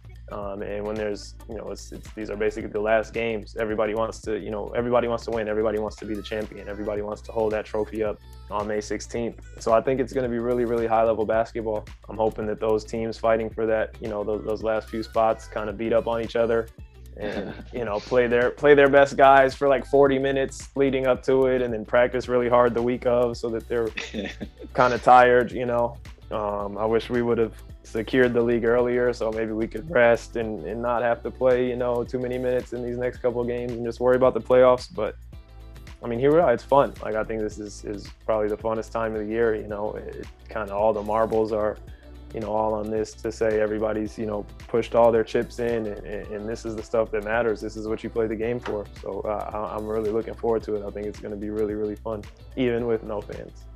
Yeah, man. And yeah, you've got the, I suppose, the added um, caveat of potentially having a couple of Leicester based games yeah. at the end there, right? So, like, for what that's worth with no fans, like, you're still going to have Routledge and, and Mr. Yeah. on the sidelines doing all that. Maybe trying a little bit, who knows? yeah, for sure. It'd be nice not have to travel anywhere, you know, just sleep in your own bed, wake up, take your own cars to the arena, do all your normal stuff. Routines and all that. But yeah. Um, just before we go to some sort of more uh, like, uh, you know, quick fire questions is a bit of fun. Like, we'll talk a little bit more about your Gonzaga days and obviously some of the the players and teams that you came up against there, like some of the highlights that I was watching, for instance, the, when you beat Duke with Zion and RJ. Mark obviously has a big affiliation with RJ right now. Um, Zion's talking about wanting to join the Knicks and all sorts, so God knows what's happening. But um, yeah, I don't I'm know. I didn't quiet right now. I'm keeping quiet. I didn't know if you had like a, a favorite moment in Gonzaga or, like how, how that worked for you. Oh yeah, beating Duke was was pretty big. I think um, I think they were number one in the country at the time. We were number three, and um, it was kind of kind of a similar situation to the the Baylor Gonzaga thing this year. I don't think that our two programs were kind of as head and shoulders above everyone the way it was this year, but I think there was a lot of talk about um, they, them, and us. And I think Kansas was the other team, if I remember, that was kind of in the conversation preseason that year of like, these are the teams we think could win it. And they had a lot of hype around them. And, you know, winning in Maui, I think up until that year, Duke had won every time they played in Maui. So that was kind of cool being the first team to ever beat Duke in Maui. And like obviously they were they were preseason number one, and like we knew after we won that game, yeah, I think it was on like a Wednesday, and the rankings come out on Monday mornings. Uh, we knew we'd be number one in the rankings the next morning, so or the next Monday. So that was really big. But I would say my favorite was probably our senior night game against BYU, the last home game of the regular season. is always really cool. I don't know how familiar you guys are with senior nights, but like they let your parents come down on the court before the games, um, uh, you know, and they do like a big tribute for all the seniors on the team because it's their last home game of their careers. And, and so that was really cool having my mom and, and, some of my family and friends be able to come out to that game and just experience what the kennel was like where we played our games at at Gonzaga. I mean, it's it's one of the craziest basketball atmospheres like that I've ever seen. It's, it's just nuts. It's like a, a party for like four hours. Everybody's just there and, and it's just like it's it's the so loud like the roof is is almost coming off the place. The floor is shaking and like so for my family to get to experience that was cool. And then um like we played BYU who was a rival team and, you know we, we, we handled them pretty well. We were in control the whole game. There was a ton of highlight plays and like the emotion of playing our last game in the kennel was like it was it was just an incredible incredible moment. Like I, I look back like I think about it all the time to this day. It was just one of those moments that like I wish everybody got to experience because like it was just a crazy, crazy thing to feel. Like there was so much energy and um, yeah, it was crazy. Like all the seniors, you knew it was their last game. We had like two guys, Rui Hachimura and Brandon Clarke. Everybody knew they weren't coming back for their senior year, so it was their last games. Like it was, it was, it was a huge, it was a really cool moment. Just uh, again, like uh, who was um, who was the best player that you played against in your college days for you, man? Yeah, best player I'd probably say Zion Williamson was. He was he was he was incredible. Like it was like he didn't even belong on the court sometimes. He would just do things and you know, like what the heck just happened? And you're like, oh, I got to take the ball out and go try and score. Wait a minute. But yeah, he was he was incredible, incredible to watch and to play against. I still don't appreciate. I, I, think the level of athleticism for a guy his size and that big. Yeah. he just like I, there are times where you have to, even now you have to like look twice Yeah, it's it's crazy. And the thing is, like, I don't know if, if if television does it justice. Like he's he's so incredibly athletic when you're out there with him, you know, because he's he's big, he's huge, he's a big guy. But the way he moves, it's it's just like you watch it and your eyes are just like it doesn't register like how does this happen how can that much weight move that quick and that fast and change direction like it's yeah he's he's incredible yeah, man, uh, yeah. I've only the only like one of the classic guys I've seen is like Russell Westbrook live, and it just like you say, like when you see it in person, like wow, like, even from the stands, I'm not even on the court. Do you know what I mean? Yeah. It's, um, it's a different thing, man. But yeah, like obviously, you know, before you were at Gonzaga, you were at North Dakota as well. And I have, I have a friend who uh, who was there before he, he moved to Indy. And I know there's not a huge amount there. It's just one of the things. you might have seen the notes, bro. Like I don't know if you've seen the Family Guy sketch where it's like it's not even the best Dakota. Like yeah, uh, yeah. by the way, everyone's. Uh, yeah. it's what like me and Pat and the guy I'm talking about. Like literally every time we see each other, we'll just randomly reference yeah, it's it's rough. It's rough. Was there obviously you know moving from somewhere like that though to to then going to Gonzaga and then the Czech Republic and now to Britain? Like, is there anything that we still kind of weird you out about or British cultures just you know throwing you a bit about apart from obviously driving on the wrong side of the road and all that kind of yeah. stuff. yeah, yeah, no, that was crazy. Um, I remember when I got out of the uh, when I got to the airport and um, Pablo Vasquez, our, our assistant coach, was picking me up from the airport and um, I got my bags and stuff, and I'm walking to what I think is the passenger side of, of the truck, you know, and he's like, "Where are you going?" I was like, "What do you mean? I'm getting in the car." and I, I look in the window and the steering wheel's over there. I'm like, "Oh wow, yeah, that's no, my bad." So that was crazy. I mean, other than that, like, yeah, at this point, like I've been around. There's not too much that, you know, even moves the needle for me anymore. I'll see something and just be like, "Oh, it's just how things are done, whatever." I don't need to understand it, but I've seen Stranger. You know, I, to ask questions and smile. Yeah, I'm just like, you know what? I'm I'm just I, I, was in the Czech Republic. I seen guys drinking beers with breakfast. I was like, you know what? I'm that's all right. Nothing nothing like strange six, to me anymore. Six a day over there, right? Like oh man, ridiculous. It's, it's like, they just crush them, and everything's it's it's so cheap too. Like just because their economy or whatever, like, and the cost of living is super low. You know, you get basically a beer for maybe like half a pound. I was like, what? World. yeah, I'm, I'm, almost it's like, man, why would I why would I pay a pound for some water? yeah, yeah, exactly. That's what they do in it. They have it like at work, like all oh, it's, stuff. Yeah. It's like a different a different place. But and then yeah, there's a lot of, of stories about college ball and stuff as well that kind of go around just in terms of like what it is to experience. But the closest I've got to it is is watching He Got Game, uh, or, or, or like I went, to, I managed to visit Butler in Indiana. That was really cool. But, yeah. Like, do you have any like funny stories from like your college days? Um, oh man, in terms of like that sort of stuff, because I know there's always there's always one. there's always yeah. Something. It doesn't uh, have to be. It doesn't have to be PG either, Gino. You yeah, no, I'm trying to. oh, I'm trying to think of um no, there's a bunch. I'm just trying to think of any Things I can, can say, say that aren't podcast. that aren't too um, you know, that don't don't cast too bad of a light on me. So one time we had uh we had a, a um, we had a recruit on campus, but we were trying to get to um to commit to our school, and they have like this big week right before your final exams. Um, so the whole week before your final exams, like obviously you're like studying like crazy um, and, and, people just get super stressed out because like the finals are a big part of your grade. And so the weekend before finals, I don't know how this makes any sense, but the weekend before finals, they would call it Springfest, and basically like just everybody on campus just goes crazy, gets hammered. There's a ton of parties during the day, at night, the bars are full. Like I guess it's just to like release your stress or whatever before you go take your finals. But it's like if you're just getting blackout drunk, don't you just forget everything you just studied?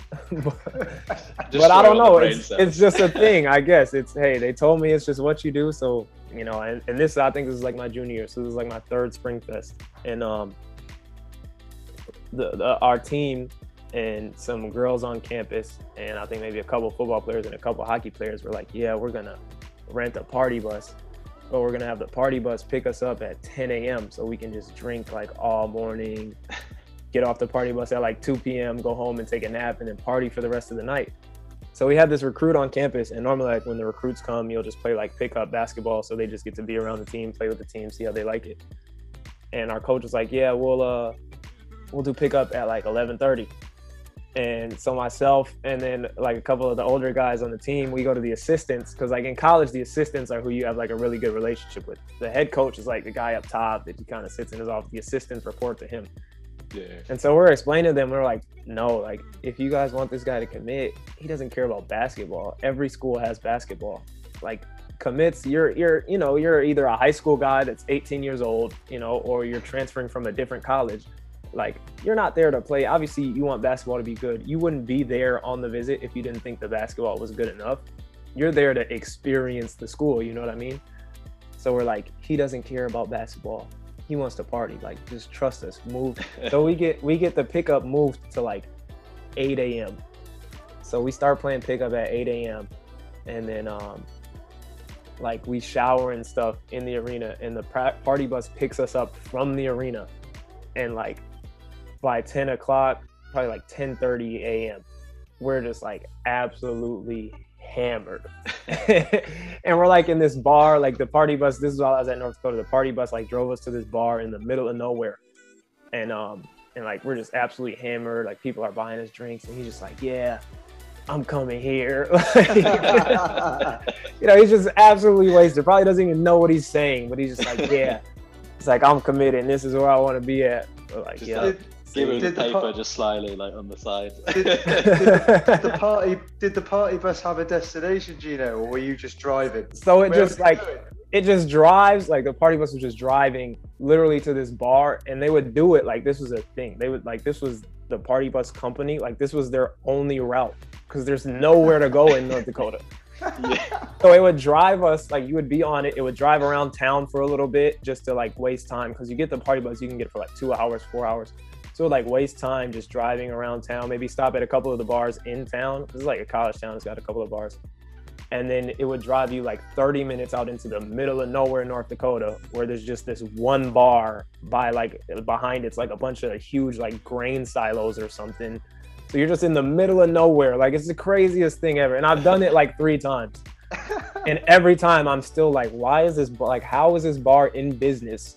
No one comes here. Like it's always empty and like that's the destination and then you drink there for a little while and then you do the same thing in reverse and it's like that's that's just what you do in north dakota i guess there's literally nothing to do so people just drink so you don't recommend uh, we go right like uh, I kind oh, of no, want to see it. absolutely like, not. just, just, to come back and be like, yeah, I've okay. I, I yeah, no, it's one of like you'll see it and and and you'll be able to say you've seen it and everybody be like, "Well, what'd you see?" And he'll be like, "Nothing.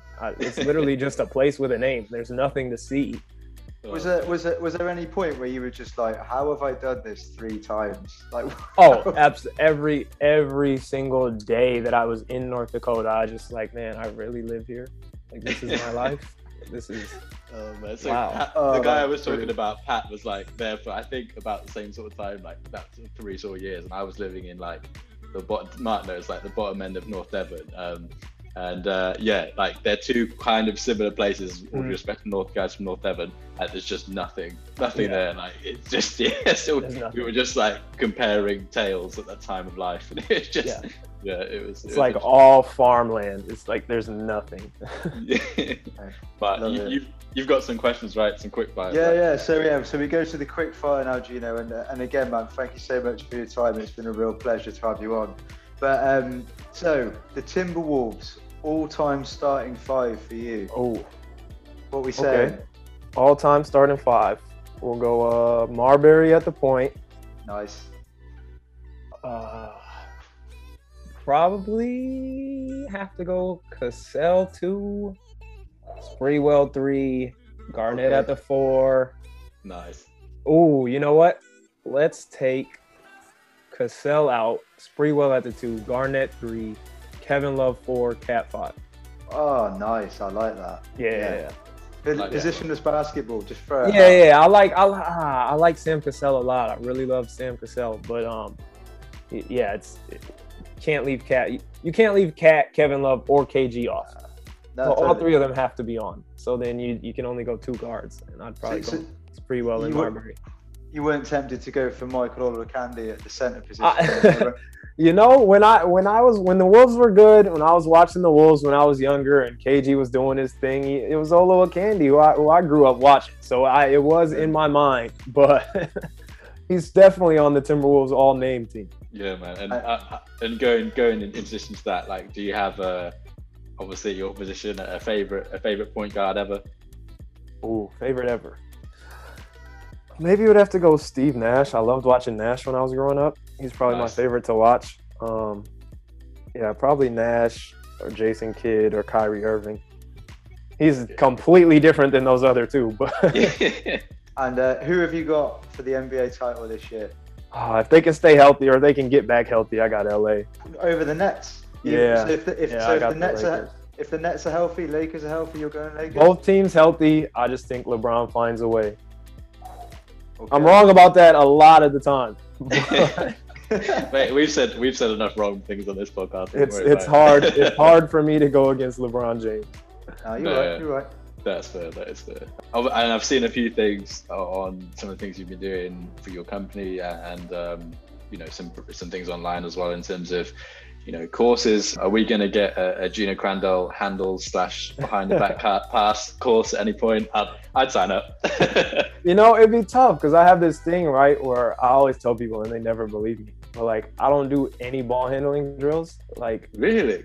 I'm so, ever since I was younger, like, I've been so against them. I'm just like, yeah, yeah like, I don't know. I, I just, yeah, so it'd be hard. I, I might have to like hire somebody else. I'll just put my name on it, but somebody else will teach it. Be like, hey yeah. man, I morally can't do this because I don't believe in them. But what do you do instead, man? Sorry, I'm just interested. Like, yeah, I don't like. Ever since I was younger, I just like I, I think I developed a good like handle on the ball just from dribbling. Like I never did any specific drills. You know, I'll just dribble as I was walking to school or dribble as I was walking to the park. And when I got to the park, I'll just dribble. You know, if I wasn't on the court for pickup, I'll just have a ball and just be dribbling. Yeah. And, you know, always just doing that. And um yeah, I think through that. But like as far as like I know a lot of people like to like put cones out, do a certain amount of moves at this one. I hate it. Like I hate yeah. it. Anytime we're in like training and I see cones come out, like I instantly go from like like I get upset. Like, why do I have to do this? I don't like it. no, fair man. I, I, was kind of the same, to be honest with you. I was never a massive fan of like like really big structured sessions. I would just enjoy just going. It, when I again, I didn't play to any particularly high level, but when I got to that next stage up, it was just kind of like it kind of took the enjoyment out of it for me, mm. if I'm honest. And then I yeah, just, yeah, yeah. I just kind of fell out of love with it. And that the the biggest memories I have really growing up was just me and my dad. My dad would just throw me the ball and I would just shoot, dribble, shoot, yeah. dribble, and and that was all I did. Yeah. No, it, it, it definitely. I think there, and to your point, like a lot of it, you just have to enjoy it. Like you just if you're not having fun with it, if you're not loving it, if you're not enjoying it, like most things in life, I mean, you're, you're probably not gonna have as much success if you were just, you know, having a good time. And I always had a good time, just dribbling the ball, just kind of again, like it's. I mean, I guess it kind of shows in like some of the stuff I do on the court is like I'm all about like creativity and just it's like problem solving, you know, having to maneuver around the court. Just like I, I need to get, I'm here, I need to get there how do I do it? Not, oh, this guy's in front of me. He's like a cone. I'm going to do three between the legs and a behind the back. Like that stuff doesn't work. It's yeah. nice. Like, I guess it works as a warm up. You know, you get your hands like ready to control the ball, but I've just personally never been a fan of it. And literally everybody thinks I'm crazy when I say it. They're like, what do you yeah. mean? And finally, Gino, where can we get a Gino Crandall t-shirt from your brand, man? Tell us a little bit about it. Yeah, so I actually um okay, so like this brand I kind of started it, it, it kind of grew out of some of you know the lockdown stuff not having a lot to, to do. Um, I've always kind of been into graphic design. Um, I took a course in high school and just kind of instantly was like I like doing this. Um, and you know not the greatest in the world but was decently good at it. I thought I had pretty good ideas and I thought I could execute some of the ideas I had. And um, so when I was first coming out of high school I tried to start a clothing brand and the NCAA for anybody that might not be listening that doesn't know a lot about the NCAA, absolutely hates when their players make money outside of the NCAA.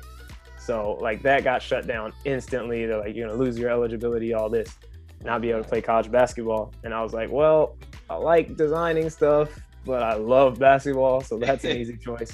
Not that much. um, and then uh, yeah, so since um, being over here and you know outside of practice, there's not a ton to do with everything being locked down. Um, it, it kind of was like you know this is a time for me to focus on other passions or hobbies that I have. And um, you know, I just really wanted to get in designing T-shirts, mostly is what I started with. Um, and, and, so I started this um, clothing company called the Broken Hearts Club, which I mean, it, it, it kind of just came to me. There's some more nuance and, and, and backstory to the name, but um, like was just something that, that I just wanted to try and that I thought was cool, and um, ended up having a, a decent amount of you know people that were interested in wanting to buy it which was like crazy to me because i just thought like oh maybe my friends will buy a couple and worst case i'll just get a bunch of shirts that i can wear you know? Um but yeah i've had some people that were interested in so in it so that was super cool. Um i actually broke my laptop like two months ago and just got this one that i'm using right now a couple weeks ago so i kind of had put a pause on a bunch of stuff and now that we're kind of rolling into the playoffs i'm kind of holding off not I actually need to update my website because I just had somebody order something yesterday and I was completely not ready to make the shirt and sell it. But now I have to because, you know, they sent the money. But I need to update my website later today to take everything down until uh, the season's over. I'm hoping for late May to, to launch a um, just another line of shirts. Uh, I think I want to do something kind of Minnesota inspired. Um, I don't know. I just like some everybody like in the states and especially like in the Midwest and definitely in Minnesota talks about like Minnesota summers. Um, there's just this thing like Minnesota, it's so cold all year. Mm. um, and so the summers are the time, you know, everybody's out on the on the lake on their boats because Minnesota, you know, has a crazy amount of lakes and a bunch of beaches. Just it's always nice. Like literally, you get like two months of like straight sunshine, um, which is crazy because it's so cold the rest of the year. Um, so I think I want to do something with that. But yeah, that's that's kind of long story short. I got into that just as like a hobby. this would be maybe cool for me to do, and then a few people like wanted things, and you know, hopefully, if I stick with it, slowly can can make something of it. If not, I don't know. It's fun to do. Like it's not. Yeah, it's, it's just one of those things. Like it's fun it's to nice do. Outlet. Like if it doesn't work out, cool, whatever. I don't care. it's been fun while it lasted. Yeah, man. No, it's really cool, man. And um, yeah, we really, really appreciate you coming on um, with such a tight schedule and allowed us to move things around a couple of times and things as well. So, you know, it's been really nice to speak to Gino and um, but good luck against the Lions tomorrow and for the rest of the season and the playoffs as well. Yeah, no problem. Thank you guys for having me. I had a ton of fun. A ton of fun.